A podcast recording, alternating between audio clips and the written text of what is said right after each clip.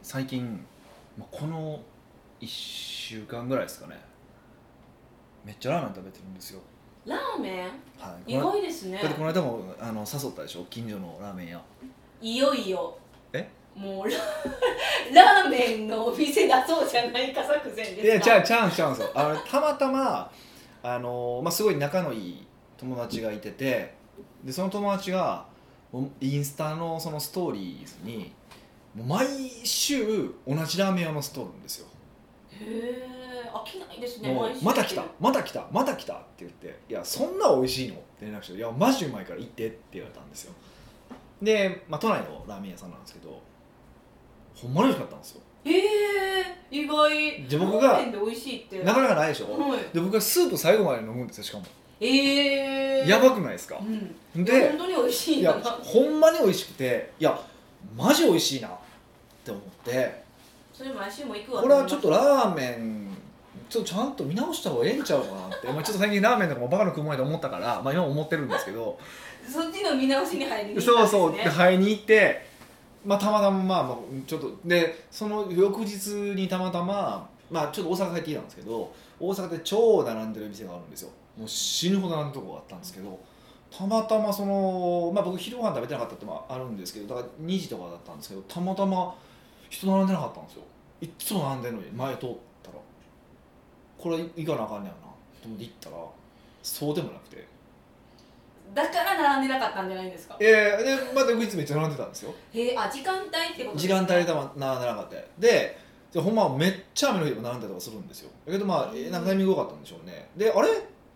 と思ってでま美味しくたないぞってそうなでっでたまた他のとこ行ってあれと思ってでまあ割とそのうちの事務所の近近所のとこまあまあ美味しい美味しいと思ってたじゃないですかうんだから久々にちょっと行ってみようと思ってあれ と思ってあれはちょっと思いました私もえ味変わった変わったよみたいね変わったよね、な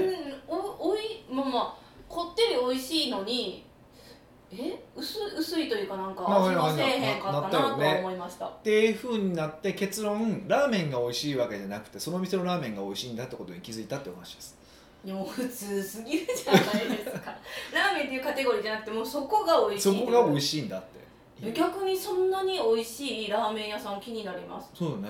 絶対言わないですけどね美味しいって言ってもラーメンにそんな何回も行くってイメージがないですけどね、ないでしょだからあそこで多分ラーメンとして美味しいって多分一品料理としてすごい美味しいんやなと思いますそこえおんえなんか一種類しかないんですかはいやえっとね三3種類あるんですよ塩と醤油となんか限定のやつがあったんですよへーで僕まあそれ一番オーソドックスな醤油を食べたまあその彼友達にも醤油食ってたからえオーソドックスって塩じゃないんですいかやそ こはそ醤こは醤油推しだったんで油あそうでな食んっですねたらめっちゃ美味しくてで連れがその限定ラーメン担々麺食ったんですけど限定ラーメンは普通だったんですよ味ちょっと僕もえ一ー、口担々麺が美味しかったら嬉しいのにうん、で普通だったんですよでそその人は、まあ、担々麺が好きだからってもあって 普通やったでもそこに飲くと美味しいって言ったから、そうそうそうそうだかえー、らじゃあももううもう一回リベンジ行きたいって話をしててあそのラーメン屋さんそにうですそうかそうそう行こうと思っててじゃあヒデさんのあのグルメインスタでもう毎週毎週毎週はわからないで東京行くたびに上がるんですかねいやそこまでそこまで僕は毎週は行かないですよ行かないし、うんまあ、まだそこまで知られてないけど土日はな並ぶんですけど平日は5分前で並ばなかったんで5分あやっぱ開店前になんか並ぶってびあのなんかすごい踊らされあの脅か脅さされれたた脅されたから僕30分前に行ったんですよ2人でめちゃくちゃマジ10時半に行ったんですよでやん誰も来えへん5分前まで誰も来えへんいやいらんかったやんと思ったんですけどまあまあまあええけどね別にえ30分前って真面目すぎるでしょいや2章並ぶ嫌じゃないですかずっとなんかゴ,、まあまあゴールが分からずまあねまあよりはまあ30分でゴールが分かってる方がいいから並んでたんですけどもえももちろん先着1名様でしょうちろん一番初めえ気になるなぁえこれでラあそうラーメンやったら、はい逆に自分家でうまいラーメン作ろうって思わないんですか手がかかるからねえなんあかあの鶏ガラスープ取ったりみたいなやつ麺でうんすそうか麺そうそうやっぱスープ時間かかるしねいややっぱラーメンって正直なまあ当たるとねあのーでかいビッグビジネスなんですけど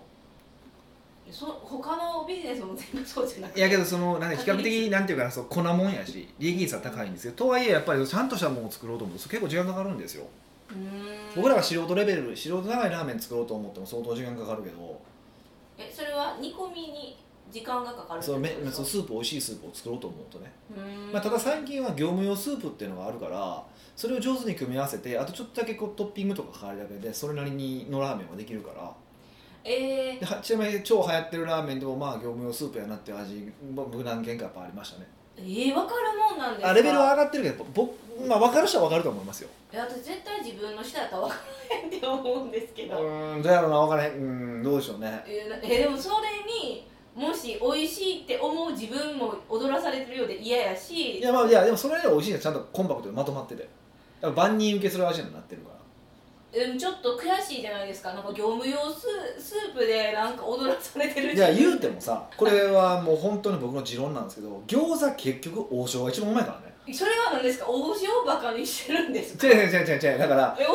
将の餃子は美味しいいややつほんま美味しいの餃王将の餃子ってほんまあっちこっちいろんな餃子行くしここ美味しいって言って確かに美味しいと思うけどでも、まあ、毎日食うから王将やなってなるんですよマジであれ何なんでしょうねへえだからちょうどいい味なんですか毎日にするっていう、うんいやいやけどちゃんと美味しいんですよだからそのう美味しいってなるしまあ、そこがやっぱ王将の名にかけて作り開発したんそでうすよそうねちなみに日高屋ってあるんですよあこっち関西人ないですけど関関西にはあんまないですけど関東にはあるんですけどうん日高屋のポイントは美味しくしすぎないことって言ってまし餃子をですた、か、全部メニューをえ毎日通うので美味しすぎたらあかんっていうなんか哲学らしくてえじゃあなんか普通っていう普通なんですってらしいです僕はた食べたこともないし食べようともに行こうと思ったこともないから行かないんですけどいや思ってきてあの一回行ってこう評価してくださいよいやなんか別にそこから、ま、あの哲あのビジネスから学びたいと思うことはあんまり今のところはないし飲食店にも手をまだ出してないかあらのなんかこうなんていうんですかなんかそういうのにカロリー取りたくないじゃないですかいやーまあまあでも一食じゃないですかいされど一食一なん食ですけど分のカロリー無駄に取りたくないじゃないですかまあまあヒデさんの考え方からだったらもういもう僕今甘酒と豆乳とプロテインのドリンク飲んどきたいんですよまたえ甘酒が増えたんですかプロテインはよく聞きますよねだってあのなんていうか腹筋腹筋じゃないあの筋トレしたらあそうそう最近ねそのファスティングをねしててあの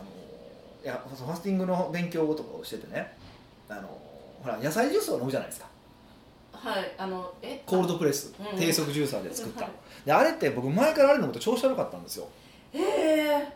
野菜やのにで飲むとすっごい眠くなるんですよで多分理由はあの血糖値のせいやろうなと思ってたんですよ血糖値がバーンって爆上がりするせいやろうなと思って、あの女子いろいろ調べたらそうみたいでへえ確かに野菜が入っててビタミンとか低速ジューサーがビタミンとかは酵素は取れるけれどもうん結構あれ低速ジューサーでカス捨てるんですけどそのカスが結構うんて食物繊維だったりとかするからあの食物繊維がないまんまあー果物の糖分とかを取る果糖とかを取ることになるから結構バーンって爆上がりするんですよ血糖値が。がでだから調子悪いやな調子悪いなと思ったらそれのせいだったんですねでしかもタンパク質がないから筋肉量落ちるしなと思ってて、でいろいろこう、まあ、かん悩んでたんですようんファスティングどうすればいいんやろうなとか思って、うんまあ、ファスティングよりまあ胃腸を休めるのにねだからでもお腹すくしとかえでも栄養も取らなあかんしとか考えてる時にそのある人に教えてもらったのがその甘酒と甘酒 100cc かうんに、えー、と豆乳もちろん無調整ですよはいああとちなみに甘酒も砂糖を使ってないですね無糖のってこと無糖の米麹で作ったやつねうんうんでいやでもまあそれでも甘みあるんででそこに豆乳無調整の豆乳入れてでプロテイン入れて、まあ、飲むっていううんやとあプロテインのなんていうか牛乳入れてるの水とか牛乳がその甘酒とそうそう豆豆乳乳になんですよね当たそるうするとタンパク質量が十分にあるから筋肉量を落とさずにうあのファスティングできますよって言われてんでもなんか味どうなんですか美味しい美味しいんですよあそそうもそもプロテインに味ついてるあ僕ついてないやつ使使ってるからプロテインも僕の場合はグラスフェットのホエーのプロテイン使ってるんでンへグラスフェットのオーガニックのオーガニックのグラスフェットの、えープロテインホエープロテイン使ってるんではい、ほんまにこれあ普通の普通に飲むと牛乳みたいな味なんですけど、へまあ、それはそんなまずくもともとそそれもそんなまずくないんですよ変な味もつつけてないしついてないし香料も入ってないしうんうんでそれを混ぜて飲むっていうのを今やっててあれどこに行ったんですか馬肉バニも食べてますよもちろんプロテインの時と馬肉はちょっと違うんですねえだから一応そのファスティングの目的はいろいろあるんですけど僕の目的は内臓を休めることなんですよはい要はその消化にすごいエネルギーを食うからうん、あのないでで僕の場合と特にしこたま食うからそうですね人とはなんかもう比べるものになるぐらい食べます、そうね、この間びっくりされたんですねコース食いに行って足らんからラーメン食いに行こうやったら「ええー!」って言われいてやもうなんかたまにとか出て毎回それ言うからもう引きますいやもうお腹いっぱいなんですよみ たいななんで今からラーメン行かなあかんのですかみたいなえで美味しくなかったらなんかしたこう口直ししたくないいやいやいやいや口の端しするあのもう言いのスペースなんてないですそっかこの間だからな何やったっけあの役員でなんか4人でいたあと、はいなんか美味しくなかった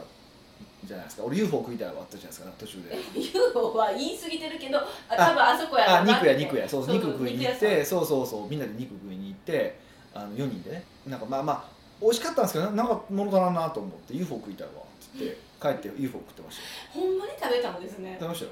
いやーえそういうのを我慢したら、いい、いさらに休まるやんっていういやまあそう思うんですよ分かってるんですよでもなんか食べたくなる んですそよこは一一回回が効かない 一回食べるとだからそうだからそれ以外のその朝とか、まあ、朝はまあ最近食べへんけど昼とかにあの食べないっていう日を作ってたりとかうん例えばえ昼と夜、まあ、外食しない日ってあるじゃないですかはいその場合であれば、まあ、昼も夜も食べ食べるけどその場合馬刺し食うとかにしたりとかうーんしてますねだからもう晩がだからね結構もうハードやなっていう時は結構そのもう今液体だけにしたりとかしてますよ、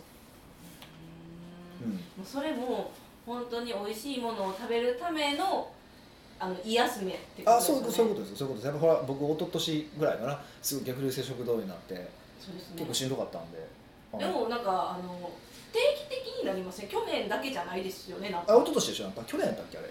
いやなんていうか23年前に1回なったイメージそっからちょいちょょいなってたんですけどならなくなりましたやっ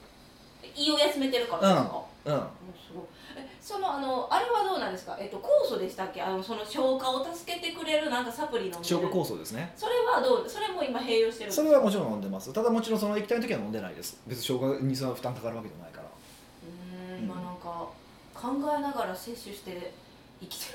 るんやなみ たいなそうですねあのアホみたいにササプリも飲んでますし何を飲んでますってサプリあサプあそうなんかなんていうんですかもう HIV の患者かいうぐらいえあのっえて言われましたこれ間も言われましたけどねあれ手のひら手のひら一杯分のはえそうです、いはい飲み続けれるヒデさんもすごいですよね体力というかその意識もすごいし経済力もかかるだろうしもういろいろすごいそれでもだんだんだんだん変わってきてますよ徐徐々にこう配合が変わってきてるんでいやその配合は何ですか薬剤師が作るみたいな感じなんですかいや自分の体感とか含めてですよそれをなんか自分でできるのがすごいなって思いますうん自分でできない理由が分かんないですけどね僕はそうとねだからやっぱこの敏感じゃないんでしょうね自分の体の変化にヒデさんはすぐなんかあこれ飲んだら調子悪い眠たいとかなんか感じてあちょっと違うかもとかフラグ立つじゃないですかうんそんなんあんま思わないですね。あなんか最近調子いいぐらいしかまだ思わな若いいでかすら若いから マジでそれは本当にあるいやは俺い20代そんななかったもんやっぱ20代30代前半ぐらいはうーんやっぱ後半に入ってきてからちょいちょい調子が悪くなってくるんですよあっちこっち出始めてきてで体と向き合わないといけないことも多くなってきてるしそれこそ今もう筋トレした翌日とかもうか肩とかパンパン背中とかがもうなんか結構しんどいんですよねそれは筋トレ筋肉筋痛筋トレだけじゃないから筋トレだけじゃないけど普段からでだで最近ちょっと筋トレの回数増やしたって話しましたっけ、んここでしたんから覚えてないけど今結構胸ええ感じなんですよ僕うんうんうんなんか胸いい感じってよう言うと 最近えもうほんまになんかすごい自信あるんだろうな 自信はないけどだいぶほんま良くなってきて要は週体の 2, そう週2回行って1回胸だけの日作ってるんでうんそんないりますなんかそう思うでしょ、はいだから胸なんか追い込まれまくって最後腕立てできへんくなるまで追い込まれるんですけどでも僕あれなんですよ追い込まれたはずなのに最後腕立て10回できてしまうっていう北岡さんって言われるんだ追いけ込どむ俺手抜いてんちゃうから自分でここらへん思うんですけどだからあれなんですねなんかそれでもできるんですねなんかやっぱもともと別に体力はあるみたいで強いみたいでなんかなもそううだしだそうです普通はどんだけ手抜いててもあんだけあったら無理ですって言われたからいやもうだって筋トレ歴も長いもんまあ、そういうことなのかなんかわかんないあのそう才能なんかわかんないですけどあ才能で思い出したですかなんか僕遺伝子検査してるんですよえー、したしたん大前にしたんですよでそれねあの検査したらまあ結果が出るんですけどあの後日またこういう遺伝子も発見されたって言ったらその時にそれがまた僕のその検査結果にも反映されるんですようんうんでこの間朝方か夜方かっていう遺伝子が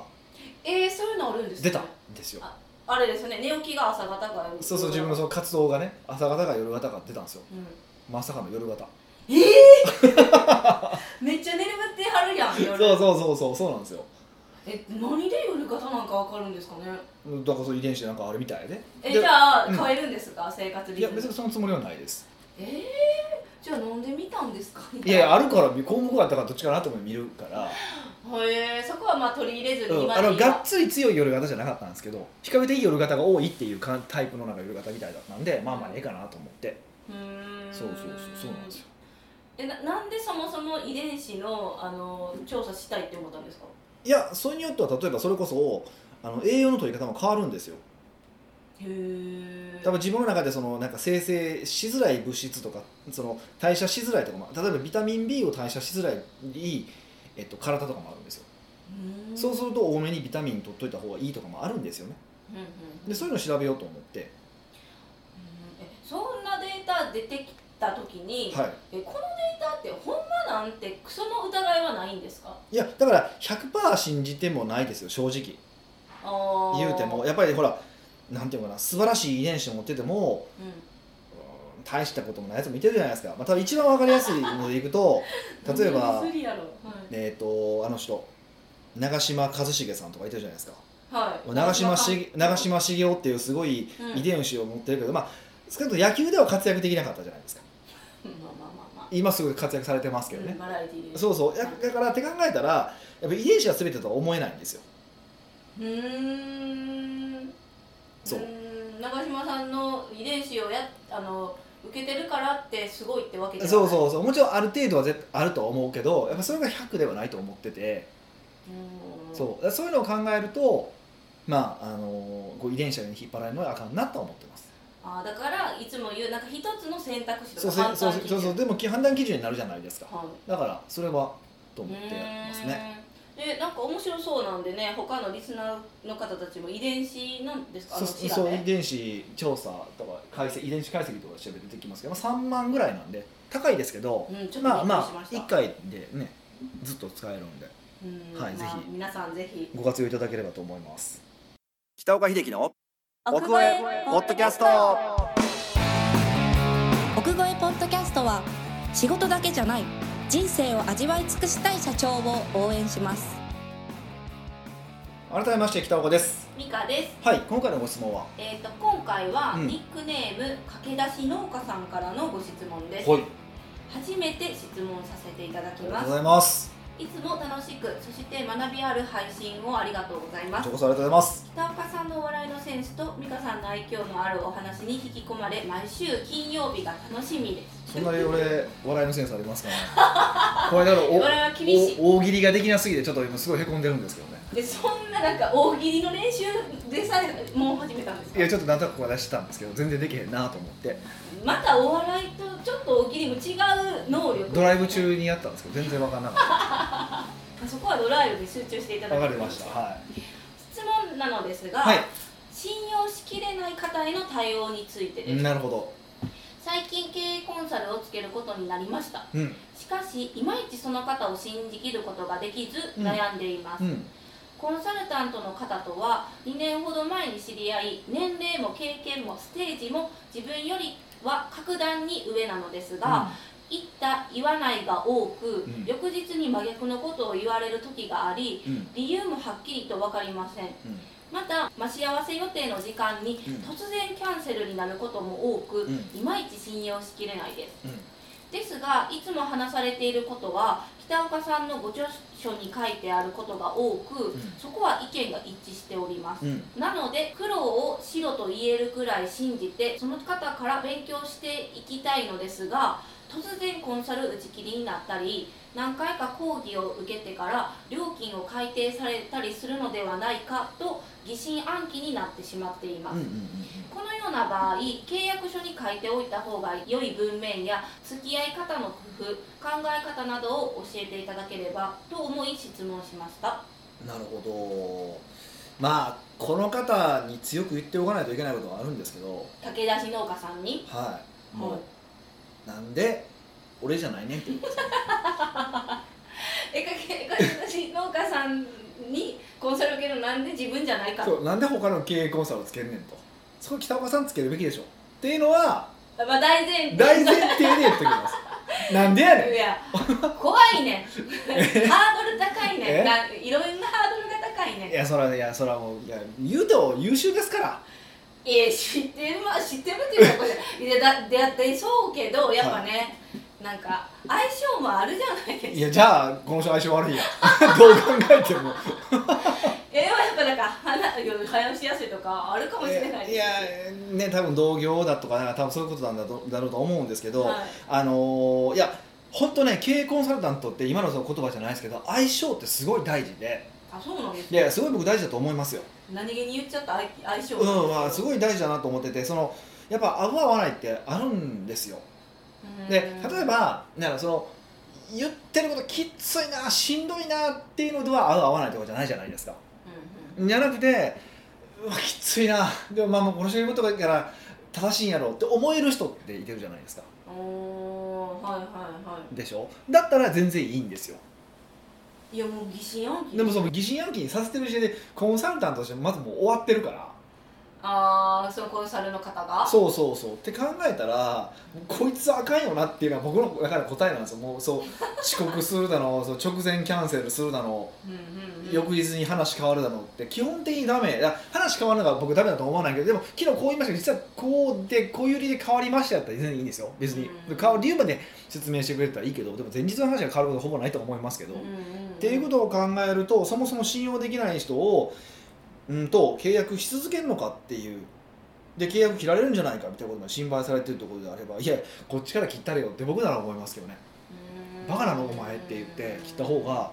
いいとは思うんですけどねだから契約書がどうのこうのじゃなくてやっぱりその契約書ってまあその海外のね訴訟社会であればそれがこうガチガチに自分を守るものとか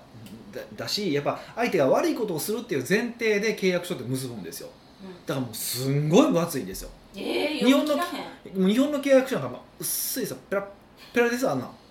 えー、なんか平和なんですかいや平和なんですよマジでまあでもめっちゃ分厚いんですよ下手すりゃもうあれですよなんかもうあの本会ぐらい分厚いですよそれを本当にみんな契約あのサインする前に読むんですかだから大体弁護士が言ったりとかしますよねだかああ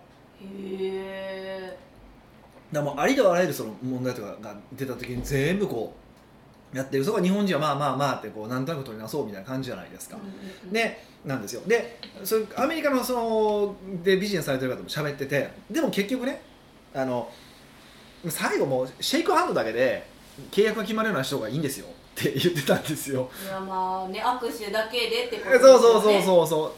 うなんですよで実際そういう人ももちろん海外にいてにもいてるんですよえゼロではないんですよね、うんですごい少なそうんが少ないけど、まあ、やっぱりいてるんですよで僕もそれ同じことで、あのー契約書って、まあ、確認の書類ではあるけど基本的になんていうかな、まあ、お前悪いことするからか神に職業みたいな感じの意味合いじゃないですかある意味で言うとううんでだから僕だったら契約書をまあうーんまあ、形もちょ、ね、やっぱりいろいろあるし税税務署からと突っ込まれたりもあるから結ぶけど、まあ、あってもなくても一緒だよねって思えるような人うんうんで万が一破られたとしてもまあなんか俺も悪いとこあったよなって思える人とお付き合いするっていうのが基本的な僕立ち位置だと思っててだから僕はけあのお付き合いする人ってその契約書がなくても、えっと、一緒に仕事をできる人だけを周りに集めようと思って仕事をしてます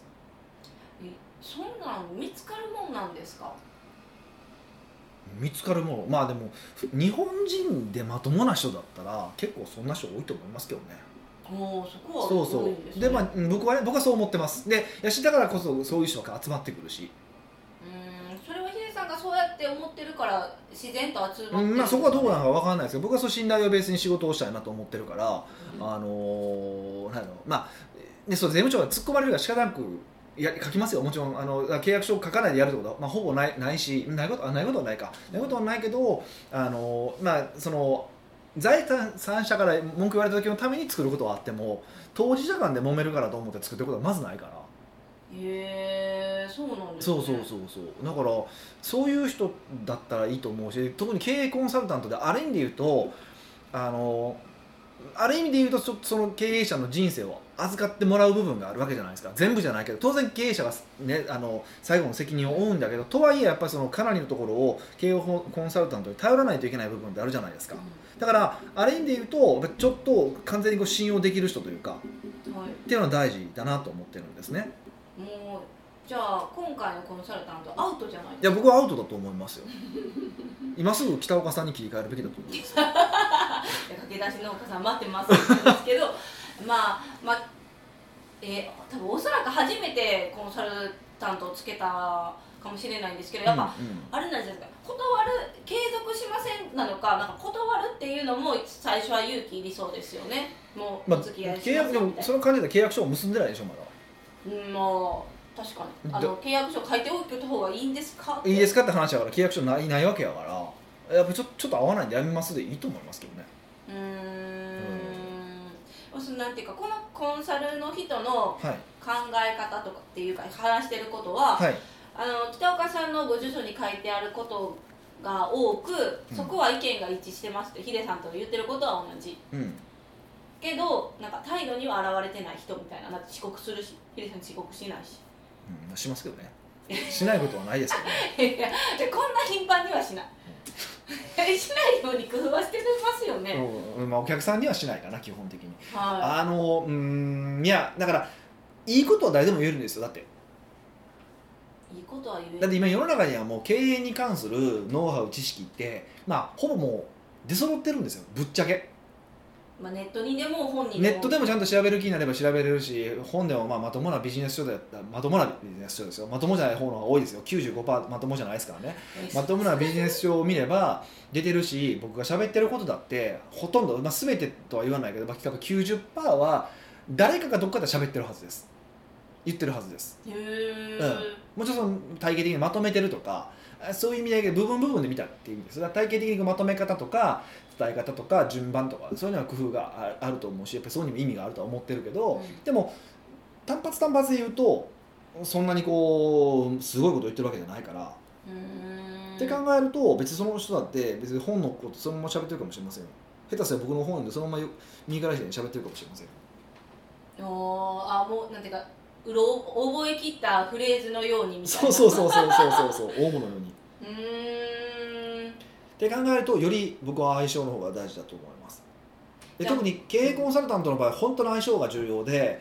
まあ、いろんなタイプの経営コンサルタントっていてるんですよであのもう業績を上げるためにバチバチに必死こいて考えるタイプの人うんなんていうかじゃあ業績を上げることにしか興味がない人それどういう意味かっていうとあのいいように言うと業績を上げることに興味がある人やけどある意味で社長の人生に興味がない人うんうんうんっていうのもいますで僕なんかどっちかというと業績上げること興味ないんですよ社長の人生に興味があるだけなんでうんそこも何も知らん人から来たらどうなんて思う業績上げへんのかいってなっちゃうけど上げへんとは言ってるんですよだから業その人生にとって業績を上げることが必要であれば上げましょうねでもやりたいのやりたいあなたの人生でやりたいことがあるんですよそのために業績を上げるんだからだったらこの売り上げをお 5, 億5億10億って増やしていくよりは5億で止めた方がよくないとか話はめっちゃします僕は、うーんうんもうだからその経営コンサルタントのなんていうんですか興味の部分が違うといかそうスタンス立ち位置もあるからいや場合によってはねお客さんの財布にしか興味ない人もいてるしねだからそういうことを考えるとねあのーまあその人はやめ少なくともその人はやめてた方がいいと思いますよもっと信用できる人信頼できる人を探していいただいた方が絶対いいと思います、もうコンサルタントってどう探すんですかねえこんあの駆け出し農家さんの立場で今考えると、いや切ろう切りたい切ろうぜってなった時に、はいすぐに次見つかるっていうのかなっていう不安もあると思うんですよやっぱりなんかひヒデさんもなんかしょうもないコンサルでもこいつに言われたくないから頑張る精神でつける時もあるとか言ってたじゃないまであ、すそか、れでも、ね、自分でアクションプラン決まってる時じゃないですか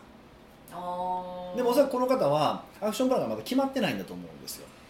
うんうんで一緒にアクションプランを考えていきたいとかそういうこともふ含めてだと思うんでうんであればあのそういう方をつけた方がいい場合もあるけどあのなんていうかなまあこ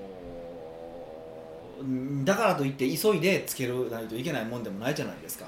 ある意味経営ってまずまた話矛盾するように聞こえるかもしれませんけど結局社長が自分でケツ打かなあかんわけじゃないですかはいだったら、うんこう社長が考え切ってみるでそこの中で難しければ経営コンサルタントに話し合いってなってもらうみたいななぐらいの感覚の方がいいと思うからなんかこの人経営コンサルタントをつけることを前提条件にしてると思うんではそれはちょっとやめた方がいいんじゃないのと思いますい、へえんかつけた方がえ感覚あの妄想かもしれないですけどうまくいくんじゃないかっていうあの希望というかもちろんうまくいきやすいしうまくいくと思いますよやっぱりちゃんと社長をつければ、おーうん、当然僕だって僕だってやっぱつけてるしわ、ね、分からなかったら迷う時もあったらつけたりとかしますけどうん、うん、でもやっぱりそれはやっぱちゃんとあやっぱ分かってくれる人ちゃんとっていう人じゃないとダメですよねえそのさっきのまた質問に変わるんですけど、はい戻るんですけど、うんだからどうやってそういうなんかコンサルタントをと出会うというか選ぶというか、なのでなので何が言いたいのかっていうとまさにそこで、うん、アンテナは立てておきましょうとけどそこまで見つかるまではやっぱ自分でやりやり続けるっていうのは僕はいいと思いますそうするとなんかその時ポロッとこうチャンスなんかえー例えばそのいいなと思うコンサルタントの方と出会えるようなチャンスがあったりとかどこか紹介があったりとかあとあここが課題なんだって思う気づいたからその時にその課題に合ったコンサルタントに出会ったりとかいうことがあるので、うーんアンテナ立てる時のはなんかこんなコンサルタントいたらいいなみたいな自分の理想を考えとくってことですかうーんまあそれもあるかなでもまあとりあえず今目の前でやってほしいことは自分の会社の本当の課題は何なんだろうかってことを考えることじゃないですかね駆け出し農家さんそうそうそうそうそううーんあすんごい初歩的なかんあの質問なんですけど、はい疑問はいでもそうやってヒデさんってなんか何だろうかって考えようって言うじゃないですか、はでもそのそういうことをやってこなかったら何をまず考えていいか分からへんって思っちゃうんですよあでもそれ重重要なんだなんですけど考えることが先なんですよ要は脳みそって面白くて質問をするとずっと考え続けてるんですよえで例えばこんなことないですかあのー話しててはあーあの俳優の名前何やったっけみたいな話はたまにあるじゃないですかなりますなんか名前忘れてもら忘れえたなと思ってねでもまあその時もうやむやなって何も調べないまま終わって翌日とかでああれ遠藤憲一やとかって思い出すことないですか あありますありますああれです脳みそって一回問いかけると質問ずっと考え続けてくれてるんですよえー知らないしあの意識の中そうそうそううだからあの自分の課題は何なんだろうかって質問あんましたことないです自分のビジネスの課題って何なんだろうかって質問したことがないと思うんですけどそれをしておくと課題を考え続けるかなであこれかなこれかなって答えが出てくるけど本当かな本当かなって考えていくとあこれ違うなこれ違うなってなってきてだんだん一個絞られていく感じになっていくからまずは問いかけることなんですよねへえ問いかけが大事、うんでもそう質問しないことには相手出てこないですからねへえじゃあもう書き出し農家さんに言えることは、もうこのコンサルタントはなしでしょうみたいなもう話100がなしですねそいつはマジでそいつはなしもうあえてそいつって言いますけ ど、えもう2つ目はあのー今すぐコンサルをつけようとかっていうそういう考えじゃなくてアンテナ張っときましょうそうそうそうだから自分で課題を見つけつつ、えっと、コンサルタントだからその課題なんとなく自分なでその自分の課題が見つかれば課題に合わせたコンサルタントもいてると思うしパッとその前にいいコンサルタントと出会えば自分こういう課題だと思ってるんですけどどう思いますかって言われた時に話をしたらいやそれそこっちじゃないですかとかっていう、まあ、建設的な話ができるじゃないですかうん分かんないんですけどどうしたらいいんですかねって言われてもコンサルタントも分かんないですから